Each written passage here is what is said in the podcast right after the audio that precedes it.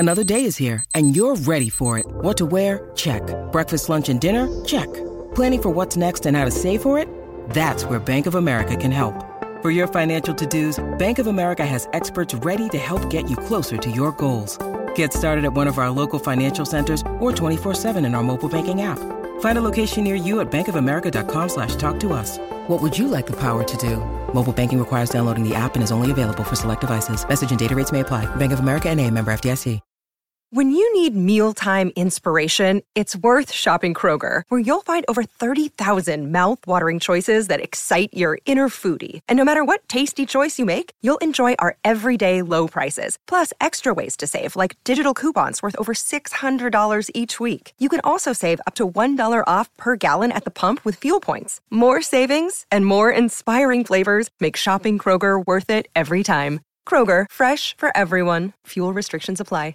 This is Optimal Living Daily, episode 2170, 6 Things I Wish I Knew the Day I Started Berklee, by Derek Sivers of Sivers, that's Sive.rs, and I'm your narrator, Justin Mollick, the guy that reads blogs or articles to you every single day of the year. And today features an article from popular writer and speaker Derek Sivers, so let's get right to it as we optimize your life. 6 Things I Wish I Knew the Day I Started Berklee, by Derek Sivers of Sivers, Sive.rs. Number 1, focus, disconnect, do not be distracted. My favorite part of the movies is the training sequence, where a young Bruce Wayne, Neo, or Kung Fu Panda goes to a remote location to be trained relentlessly, nonstop, past all breaking points, until they emerge as a master. The next few years can be your training sequence if you focus.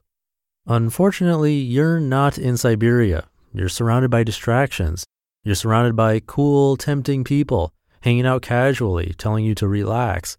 But the casual ones end up having casual talent and merely casual lives. Looking back, my only Berklee classmates that got successful were the ones who were fiercely focused, determined, and undistractable. While you're here, presidents will change, the world will change, and the media will try to convince you how important it all is. But it's not. None of it matters to you now. You are being tested. Your enemy is distraction. Stay offline. Shut off your computer. Stay in the shed. When you emerge in a few years, you can ask someone what you missed, and you'll find it can be summed up in a few minutes. The rest was noise you'll be proud you avoided. Focus. Disconnect. Do not be distracted. This is your number one most important challenge. If you master focus, you will be in control of your world. If you don't, it will control you. Number 2, do not accept their speed limit. You don't get extreme results without extreme actions. Berklee classes set a pace the average student can keep. If you want to be above average, you must push yourself to do more than required. There's a martial arts saying, quote, "When you are not practicing, someone else is. When you meet him, he will win," unquote. If you're a writer, you should not only write a song a week, but spend twice as long improving it as you do writing it. Inspiration is a good start, but it's the diligence to make every note and every word perfect that'll really set you apart. Luckily, when I was 17, a few months before starting Berklee, I met a man named Kimo Williams, who used to teach at Berklee and convinced me that the standard pace is for chumps. In just 3 intensive lessons, he taught me 3 semesters of Berklee harmony. So on opening day, I started in harmony 4. In 1 intensive lesson, he taught me the whole semester of arranging 1. Then I learned I could buy the book for a course I wasn't enrolled in and do all the examples myself without even needing to attend the class. I could approach the department head and take the final exam for full credit. I did this for all the other requirements like arranging 2 and traditional counterpoint classes. I graduated Berklee in 2.5 years. Do not accept their speed limit. Blow away expectations. Number 3, nobody will teach you anything. You have to teach yourself. When I first arrived at Berklee, I was disappointed. My teachers weren't teaching me. I almost dropped out. I went home to Chicago and got accepted to Northwestern University. Then I realized their music program was more about memorizing the name of Bach's many children. So I came back to Berklee with gusto. I decided to squeeze every bit of knowledge out of this place. Nobody was going to do it for me. Do not expect the teachers to teach you. They will present some information to you, but it's entirely 100% up to you to either make the most of it or waste your time here and go home and get a normal dumb job. Berklee is like a library. Everything you need to know is here for the taking. It's the best possible environment for you to master your music, but nobody will teach you anything. You have to teach yourself. 4, learn from your heroes, not only theirs. When I was here, I wanted to be a great songwriter, among other things. Berklee's songwriting courses are amazing. I learned so much about songcrafting that made me look at all of my favorite music with a whole new insight and forever improve my own writing.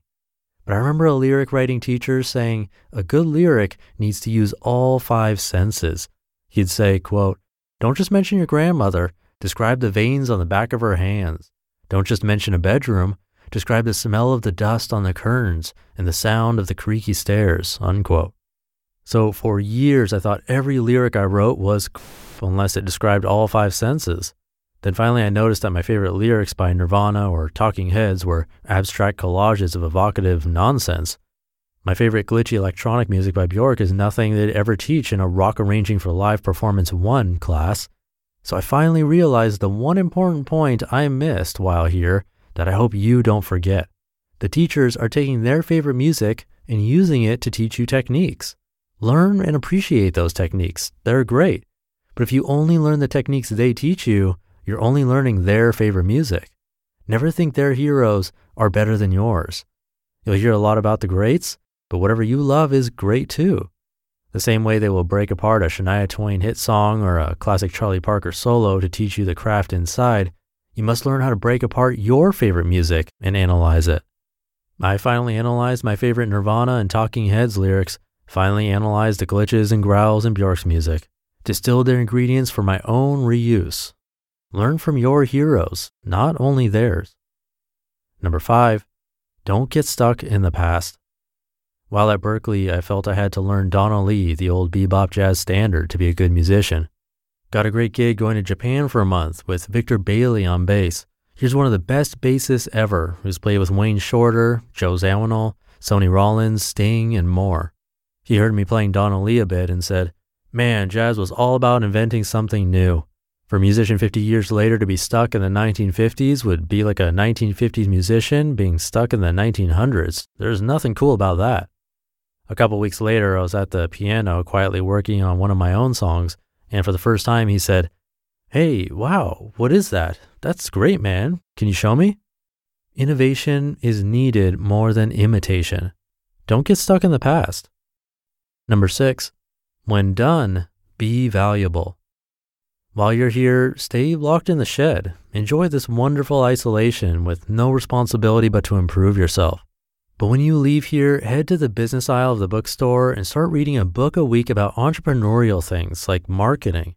Never underestimate the importance of making money making music. Let go of any weird taboos you have about it. Money is nothing more than neutral proof that you're adding value to people's lives. Making sure you're making money is just a way of making sure you're doing something of value to others. Remember that this usually comes from doing the things that most people don't do. For example, how much does the world pay people to play video games? Nothing, because everyone does it. How much does the world pay people to make video games? A ton, because very few can do it and lots of people want it. Be one of the few that is clever enough to make money making music instead of pretending it doesn't matter. Be one of the few that has the guts to do something shocking. Be one of the few that takes your lessons here as a starting point and pushes yourself to do more with what you learn. Be one of the few that knows how to help yourself instead of expecting for others to do it for you. Be one of the few that does much more than is required. And most importantly, be one of the few that stays in the shed to practice while everyone else is surfing the net, flirting on Facebook, and watching TV. You just listened to the post titled, 6 Things I Wish I Knew the Day I Started Berklee by Derek Sivers of Sivers. That's SIVE.RS. He has a YouTube video with his performance of the speech on this post. I purposely didn't watch it yet because I didn't want it to influence how I read it. I have it linked in this episode's description and at oldpodcast.com, but I do know he has a much different voice than mine. But I'll keep this short for the Friday episode. So with that, thank you for being here, and I'll see you tomorrow over the weekend where your optimal life awaits.